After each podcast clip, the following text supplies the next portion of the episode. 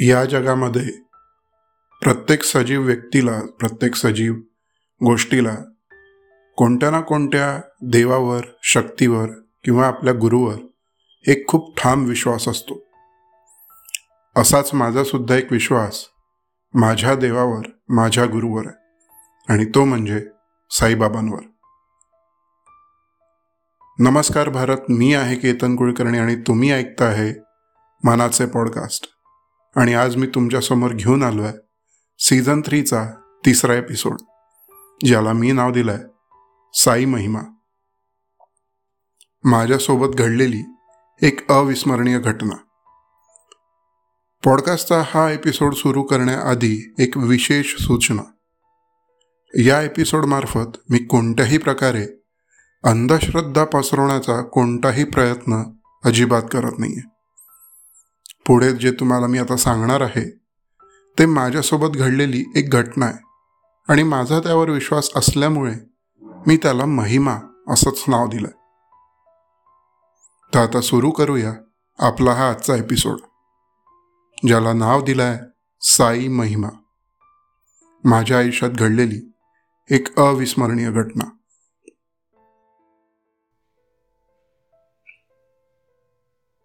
साई महिमा.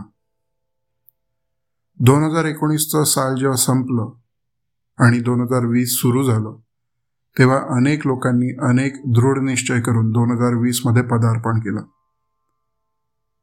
अनेकांच्या मनामध्ये अनेक चांगले विचार असताना किंवा अनेक ध्येय असताना एक बातमी कानावर आली. ती म्हणजे कोरोना विषाणूची. सुरुवातीला दोन हजार वीसच्या हे फक्त चीनपर्यंत सीमित होतं. पण हळूहळू या विषाणूने आपला व्याप हा संपूर्ण जगावर दाखवायला आणि पसरवायला सुरू केला. त्याचप्रमाणे तो भारतात सुद्धा शिरला. लॉकडाऊन लागलं. व्यवसाय बंद झाली. रस्ते ओसाड पडली. नोकऱ्या सुटायला लागल्या. लोक इकडे तिकडे पळायला लागले. आपल्या घरी सगळे बंदिस्त झाले. एक वेगळाच काळ या भारताने आणि या देशाने बघितला. लॉकडाऊन याआधी अनेक वर्षांआधी लागलं असेल. पण याआधी असं कोणीही पाहिलं नव्हतं आजच्या जनतेने तरी. पण दोन हजार वीस संपता संपता सगळ्यांना हे वाटलं की आता हा विषाणू संपला. आता आपण पुन्हा नव्याने सुरू करू. दोन हजार वीस संपलं दोन हजार एकवीस आलं. लोकांनी पुन्हा आपले विचार आपल्या इच्छा प्रफुल्लित केल्या सोबतच भारत सरकारने दोन लसी यावर आणल्या. याच्यामध्ये भारत सरकारची करावे तितके कौतुक कमीच. पण लसी आल्या म्हणून अनेकांना आता हे वाटायला लागलं की आपण आता कोरोनावर मात केली पण दोन हजार वीस हे साल लॉकडाऊनमुळे बऱ्यापैकी जितकं कंट्रोलमध्ये होतं तितकं दोन हजार एकवीस राहू शकलं नाही. अनेक लोक आता आपल्या कामावर निघाली होती. अनेक लोकांनी आपले व्यवसाय सुरू केले होते. आणि जे काही निर्बंध लागले होते त्याला सुद्धा टाळायला सुरू केलं होतं. त्यामुळे कोरोना जिथे संपला असं सगळ्यांना वाटत होतं मुळात त्यांनी आता आपलं रूप बदलून नव्याने तो आमच्या सगळ्यांसमोर आलेला होता. तसाच तो माझ्याही समोर आला. दोन हजार एकवीसचा जानेवारी महिना आला. आणि या कोरोनाने माझ्या घरी हजेरी लावली. माझे काका काकू कोरोना पॉझिटिव्ह आले. पण दोन हजार एकवीसच्या सुरुवातीला आणि खास करून जानेवारी महिन्यामध्ये अनेक इस्पितळं आणि अनेक बेड्स अवेलेबल होते. त्यामुळे माझ्या काका काकूंना सहज बेड मिळाला आणि आम्ही त्यांच्यावरती उपचार केले. लवकरच सुदैवाने ते बरे सुद्धा झाले. आता यानंतर आपण विशेष काळजी घ्यायची असं मी ठरवलं होतं. मी माझ्या आईबाबांच्या आणि काका काकूंच्या स्वास्थ्याची पूर्ण चिंता करत होतो. कोरोना आता तरी आपल्या घरी येणार नाही असं वाटतच असताना मार्च महिना आला. आणि मलाच कोरोनाने पकडलं.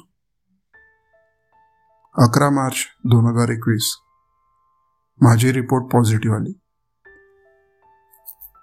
मला फार काही सिमटम्स नव्हते. मी डॉक्टरशी तसा सल्ला सुद्धा घेतला.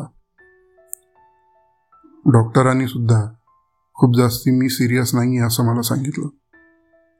आणि मी त्यामुळे शक्य होईल तितके सगळेच निर्बंध स्वतःवर लावत होतो. पण कोरोना हा संसर्गजन्य असल्यामुळे तो माझ्या घरी पसरला. आणि तो आईला सुद्धा झाला. आईला सतत ताप येऊ लागला. बाबांचाही खोकला वाढला. आणि इथून माझ्या आयुष्यामध्ये एक खूप मोठा बदल घडायला सुरू झाला.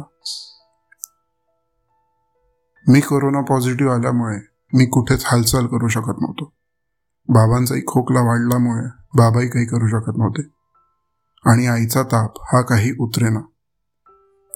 डॉक्टरांचा सल्ला घेतला पण डॉक्टर म्हणाले की सध्या तरी स्थिती काही हाताबाहेर नाहीये. त्यामुळे घरी आराम केला तर ठीक होतील. दोन दिवस झाले पण आईचा ताप काही उतरला नाही. डॉक्टरांच्या सल्ल्यावर मग आम्ही आईची टेस्ट केली आणि आई पॉझिटिव्ह आली. आईचं वय जास्ती होतं. त्यामुळे आईला या कोरोनाचा खूपच चांगला फटका बसला. आईचं स्वास्थ्य खालवत चाललं होतं.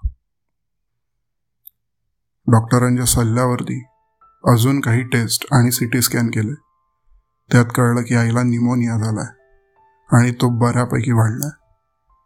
डॉक्टरांनी ताबडतोब आम्हाला इस्पितळामध्ये आईला दाखल करण्याचे आदेश केले.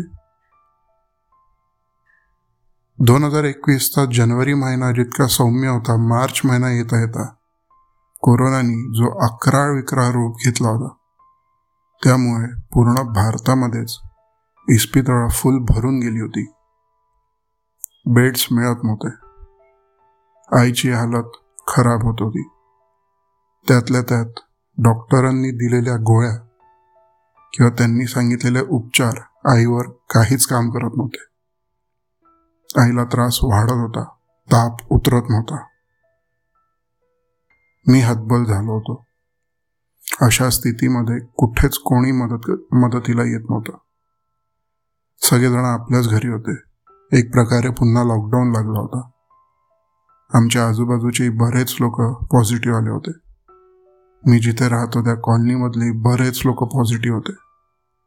त्यामुळे कोणाची मदत मागावी हेच कळत नव्हतं. हॉस्पिटलमध्ये आईला तर ॲडमिट करणं आता गरजेचं झालं होतं. मी खूप फोन फिरवले. अनेकांना फोन केले. मित्रपरिवाराला फोन केला. घरच्यांना सगळ्यांना सांगितलं परिवारातल्या सगळ्यांना सांगितलं. पण सगळीकडनं एकच उत्तर येत होतं की अरे बेड्स अवेलेबल आहे मी एकुलता एक मुलगा.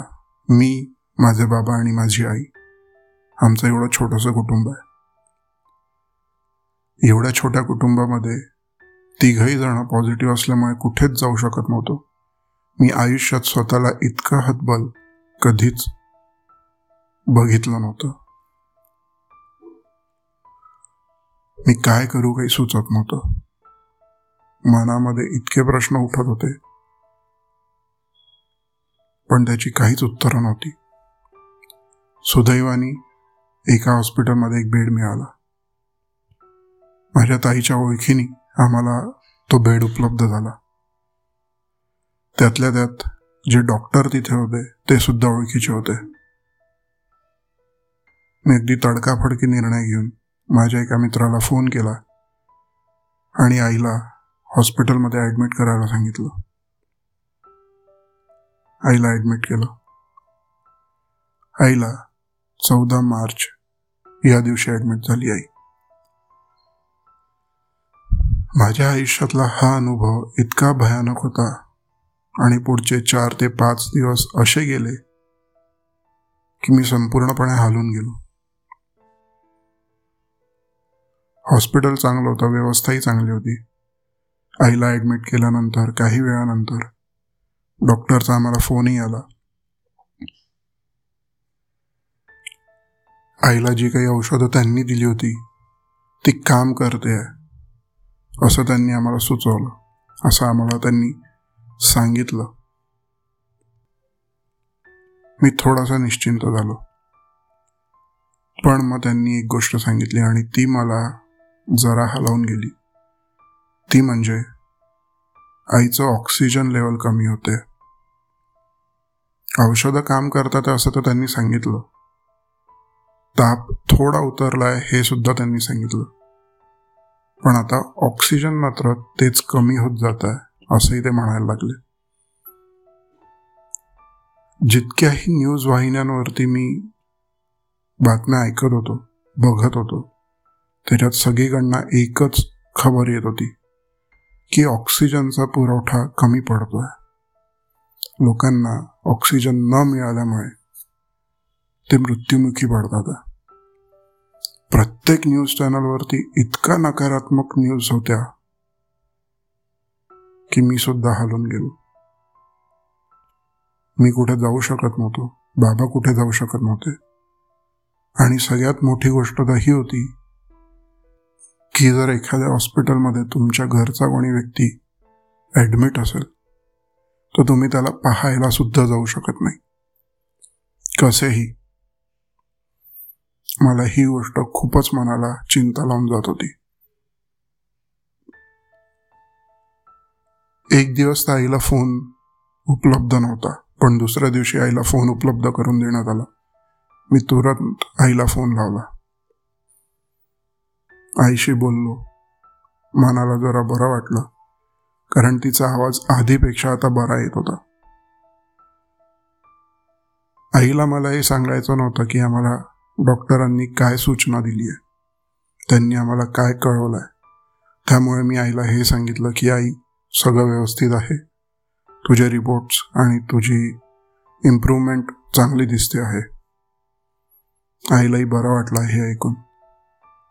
असे सलग तीन दिवस गेले. आईचा ताप आता उतरला होता. आईला खोकलाही नव्हता. आईला जो कफ झाला होता तोही कमी झाला असं आम्हाला डॉक्टर सांगत होते. पण पण हा डॉक्टरचा जो पण होता तोच खूप ऐकताना मला त्रास देत होता. डॉक्टर नेहमी एकच सांगायचे त्यांचं ऑक्सिजन कमी होत आहे त्यांचं ऑक्सिजन कमी होत आहे अठरा मार्च हा दिवस. माझ्या आयुष्यामध्ये एक असा बदल घेऊन आला किंवा अठरा मार्चला ती संध्याकाळ अशी आली. जेव्हा मी संपूर्ण स्वतःला तुटलेलं अनुभव करत होतो. साडेसातच्या सुमारास संध्याकाळी डॉक्टरांच्या एका असिस्टंटचा मला फोन आला. आणि ते म्हणाले की आम्ही तुमच्या आईला तुरंत आय सी यूमध्ये शिफ्ट करतोय. कारण त्यांचं ऑक्सिजन खूप कमी होत आहे काही वेळ आधीच मी आईशी बोललो होतो तेव्हा आई अगदी व्यवस्थित बोलत होती. पण लगेच असा फोन आल्यामुळे खरं सांगू तर माझ्या पायाखालची जमीन सरकून गेली होती. सगळे फोन्स मीच अटेंड करत होतो. आणि काय बोलणं झालं हे बाबांना सांगत होतो. माझे बाबा तसे खूप खंबीर मनाचे. पण जेव्हा त्यांना मी ही न्यूज दिली ते सुद्धा खूप हालून गेले. माझ्यासमोर पुन्हा तोच प्रश्न. आईला भेटायचं आहे कसं भेटू? आणि आय सी मध्ये आईला आता फोन न्यू देतील का? हे सुद्धा मला माहीत नव्हतं. तरी सुद्धा मी आईला नऊ वाजता फोन केला. आईला विचारलं कसं वाटतंय? आई म्हणाली मला अतिशय व्यवस्थित वाटतंय. पण यांनी आय सी मध्ये का शिफ्ट केला हे सांगत नाहीये. मग आईनी मला एक गोष्ट सांगितली आणि ती ऐकून माझं मन आणि डोळे दोन्ही भरून आले होते. ते म्हणजे आईने मला सांगितलं की आईला ऑक्सिजन एक्स्ट्रा लावलाय. आईने ते ज्या प्रकारे सांगितलं होतं मला त्यानंतर काय वाटत होतं मी कोणाला सांगू शकत नव्हतो. अतिशय भयानक स्थितीमध्ये माझं मी मानसिकरित्या येऊन गेलो होतो. ना कोणाशी बोलता येत होतं ना कोणाला काही सांगता येत होतं. घरी कोणी येऊ शकत नव्हतं तरी सुद्धा मी माझ्या एका मित्राला बोलवलं. मी थोडा त्याच्याशी बोललो. खूप चिंता वाटत होती. अठरा मार्च आणि एकोणीस मार्च याच्यामधली रात्र ही मी कशी काढली हे मलाच माहीत. एकोणीस मार्च सकाळ झाली. मी नेहमीप्रमाणे लवकर उठलो. आता घरी मी एकटाच होतो आणि बाबा होते. माझ्या बाबांना सुद्धा सकाळी सकाळी काही गोळ्या घ्याव्या लागतात. त्यामुळे त्यांच्यासाठी एक नाश्ता बनवणं हेही जरुरी होतं. मी चहा बनवला नाश्ता बनवला.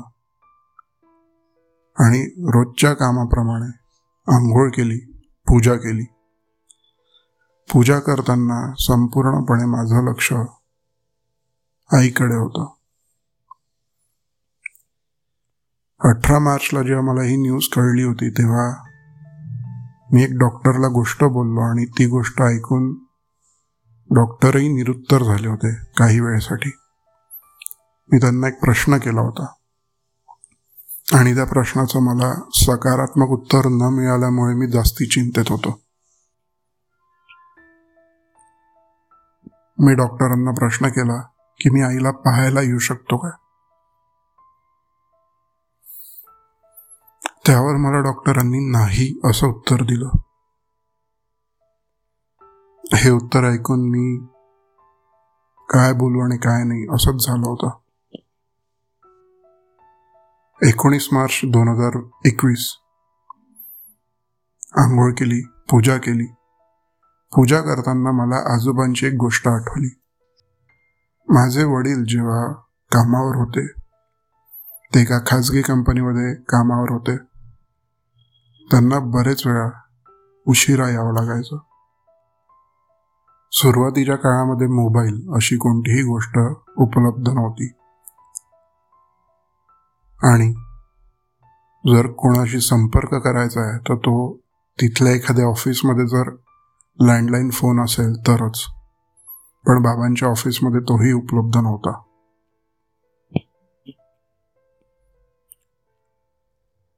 ज्या भागामध्ये बाबा जायचे नोकरीला. तो सुद्धा खूप जास्ती डेव्हलप नव्हता. त्यामुळे तिथून ये जा करणं कठीण होतं. माझे आजोबा जेव्हा जेव्हा बाबांना उशीर होणार आहे असं आम्हाला बाबा कळवायचे तेव्हा आजोबांजवळ साईबाबांची रक्षा होती. उदी किंवा ध्वनी जे तुम्ही म्हणता. माझे आजोबा ते थोडीशी हातामध्ये घ्यायचे.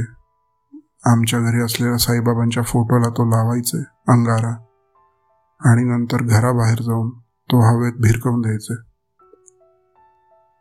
आजोबांना मी असं करताना कितीतरी वेळ बघितलं होतं. आणि त्याचा मला तेव्हा सुद्धा अनेक वेळा चांगला अनुभव आलेला होता. अनेक अशा अशा स्थितीमधून बाबा घरी आले होते जे की खरंच कठीण होती. माझ्या डोक्यामध्ये हीच एक गोष्ट फिरत होती सतत. मी आजोबांना आठवलं आणि आजोबांची तीच उदी जी आमच्याकडे आजही आहे ती थोडी हातात घेतली. ज्या प्रकारे आजोबा ते करायचे त्याच प्रकारे ती मी हातात घेतली. साईबाबांच्या फोटोला लावली. घराबाहेर पडलो आणि हवेत भिरकवली. काय झालं मला नाही माहीत. काय असं घडलं? कोणता चमत्कार झाला? काय झालं? काहीच काहीच त्या त्या क्षणाला मला काही माहीत नाही. पण अगदी ती रक्षा तो अंगारा मी हवेत भिरकवला नमस्कार केला. देवाला म्हटलं देवा आईला सुखरूप घरी येऊ दे. फोन वाजला. समोर डॉक्टरचे असिस्टंट होते. आणि त्यांनी मला जी न्यूज दिली त्यावर मी हसू रडू काय करू काहीच कळत नव्हतं. ती न्यूज अशी होती की आम्ही तुमच्या आईला डिस्चार्ज देतोय. मी दोन मिनिटं शांत झालो अगदी.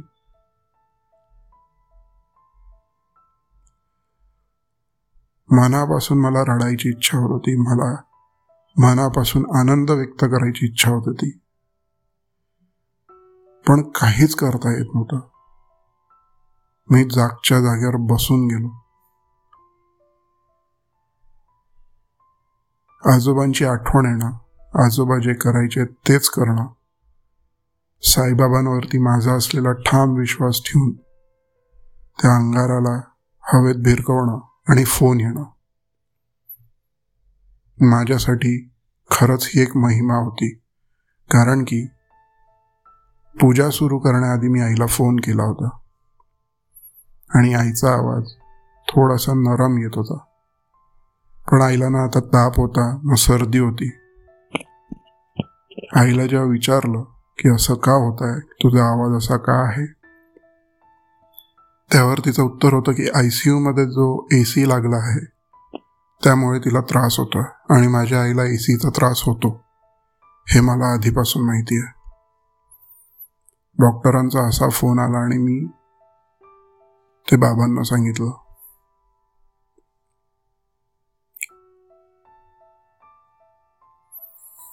माझे बाबा खूप खंबीर आहे पण तरी.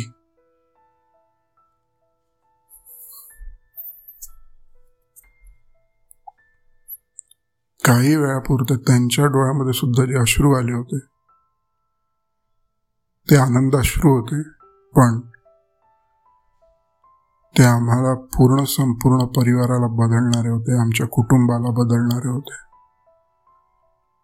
आजपर्यंत आमच्या घरी कोणालाही ॲडमिट होण्याची पाळी आजपर्यंत आली नव्हती. आजार आले कधीतरी घरीच बऱ्याच वेळापर्यंत ट्रीटमेंट घ्यावी लागली असे सुद्धा दिवस बघितले. पण कोणीच ॲडमिट झालं नव्हतं आणि त्यातल्या त्यात आय सी यूमध्ये कोणीच गेलो नव्हतं. आई बाबा आणि मी आमचं हे छोटंसं कुटुंब. आणि त्याच्यातल्या आईला म्हणजे आमच्या कुटुंबाच्या पाठीच्याच कण्याला असं काही होणं आम्हाला बाप लेखाला खूप कठीण वेळ होता तो. मी अजूनही पॉझिटिव्ह होतो आणि बाबांचा खोकला आता थोडाच कमी झाला होता पण पूर्ण नाही. त्यामुळे मी माझ्या पुन्हा मित्राला फोन केला आणि त्याला कळवलं की म्हटलं असं असं फोन आलाय. तू आईला घ्यायला जा. माझा मित्र मंदार तो लगेच आला. त्याला जे काही पेपर्स आणि जे काही त्याला पुढची प्रोसेस करायला मला डॉक्युमेंट्स द्यायचे होते ते सगळे मी त्याला दिले आणि तो आईला घ्यायला गेला. डॉक्टरांचा फोन आम्हाला अकरा वाजताच्या आसपास आला होता. आई दीड वाजता घरी आली. माझ्या मित्राच्या कारमधून जेव्हा ती उतरली त्या क्षणाला तिला बघणं. यापेक्षा अविस्मरणीय क्षण माझ्या आयुष्यात कधीच राहू नाही शकत. त्या एका क्षणाला मी साईबाबांना किती वेळ धन्यवाद म्हटलो असेल मलाच माझ्या लक्षात नाही. पण हा असा धक्कादायक प्रकार जो माझ्या आयुष्यात घडला त्यांनी माझं आयुष्य बरंच बदलून दिलं. मी माझे बाबा आणि माझी आई आम्ही तिघच घरी असल्यामुळे अनेक वेळा वाद व्हायचे विवाद व्हायचे कधी असे काही संवाद व्हायचे ज्याच्यामध्ये राग यायचा. आम्ही तिघांनीच सगळे सण एकत्र साजरे केले. आम्ही तिघांनीच सगळे आनंद एकसाथ साजरे केले. आमच्या घरी अनेक लोक येतात. आमच्या घरी अनेक पार्ट्या होतात. आमच्या घरी इतके आनंदाचे क्षण असतात की आमचं घर नेहमी गजबजलेलं असतं भरलेलं असतं. आमच्या घरी जेवायला येणाऱ्यांची तर संख्या आजपर्यंत आम्ही कधी मोजलीच नाही आहे अशा आनंदाच्या घरात जेव्हा एक अशी स्थिती आली होती तेव्हा ती मला आणि बाबांना खूप हलवणारी होती. आई खरी आली. आणि माझा जीव भांड्यात पडला. मी सगळ्यात पहिले जाऊन साईबाबांना धन्यवाद म्हटलो. माझ्या आयुष्यामध्ये जेव्हाही कोणती चांगली घटना घडते किंवा मी संकटात असतो किंवा मला पुढचा मार्ग दिसत नाही तेव्हा माझा संपूर्णपणे विश्वास हा माझ्या साईवर असतो आणि त्यांची एक पोथी मी वाचतो. आई घरी आली. आईला तिच्या कोणत्या कोणत्या गोळ्या डॉक्टरांनी काय सांगितलं ते सगळं मी जाणून घेतल्यानंतर तिला त्या गोळ्या दिल्या आणि तिला झोपवलं. आणि मी साईबाबांची पोथी वाचली त्यांना धन्यवाद म्हणायला. त्यानंतर आई हळूहळू रिकवर व्हायला लागली. दहा दिवस बारा दिवस गेले.